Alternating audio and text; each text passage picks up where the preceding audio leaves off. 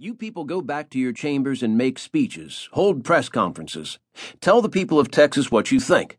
That's all we can do right now. Tomorrow is another day. Now get. And they did. All except Ben Steiner. A lawyer from Abilene, he had tried civil and criminal cases all over Texas for 40 years. Politics was his hobby. Now he closed the door behind the last of his colleagues and seated himself in one of the chairs across the desk from Hayes. You are avoiding the issue, Jack, and you know it. I know a lot of things I don't talk about in public, Jack Hayes replied curtly. Barry Soetoro is ripping up the Constitution and declaring himself dictator. All he needs is a crown. That's indisputable. This crap about terrorism, the FBI can find terrorists, and they don't have to go any farther than the nearest mosque. What's really happening here is Barry Soetoro taking out his political enemies. What are we Texans going to do about this? Are we going to knuckle under?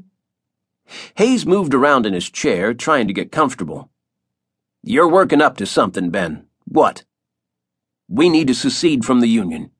Declare the Republic of Texas again. Hayes made a face. This isn't 1836. There are 49 other states and the U.S. Army, Navy, Air Force, and Marine Corps. The last time Texas got uppity, back in 1861, the roof caved in. It would again. Really? Ben Steiner leaned forward and lowered his voice. The roof has already caved in. Give me a better idea, Jack. Tell me what we are going to do if Soetoro calls off the election. If he declares himself president for life. He hasn't done that, Hayes shot back. Not yet, Steiner admitted. What he has done is declare martial law, adjourn Congress, shut down the courts, muzzle the press, and arrest his critics. How are we going to preserve our way of life, preserve our liberty, preserve our democracy with a dictator in the White House? I don't know, Jack Hayes admitted. I need to think on it.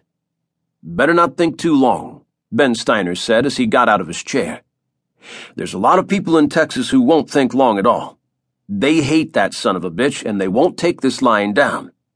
While you're thinking, think about how to head them off if they get out of hand. If you don't, or won't, or can't, we're talking anarchy. No man's life or property will be safe. Think about that. Also, think about what you're going to do if Soetoro sends some federal agents to drag you out of this office and throw you into a prison somewhere. Until such time, if ever, that he decides it's safe to let you out. Think about that, too. Ben Steiner walked out of the governor's office and closed the door behind him. Jack Hayes put his hands on his face and tried to force himself to relax. Various right wing groups in Texas had argued for independence for years. They were the lunatic fringe, the village idiots. Hayes had kept his distance. Now Ben Steiner had taken his turn at the independence podium, and he was no crackpot. The way people lived in early 21st century Texas depended on the American monetary system, Social Security, military retirement, banks stuffed full of U.S. Treasury bonds as their capital, the national telephone grid, the power grid, all of that. Companies here paid wages to Texans to manufacture goods and sold them all over the United States, all over the world. And the stores in Texas that supplied the stuff of life were filled with goods manufactured all over the world. Texans used their paychecks to pay for what they needed. Independence, he thought, would take a civil war, and that would destroy the very fabric of life for a great many Texans.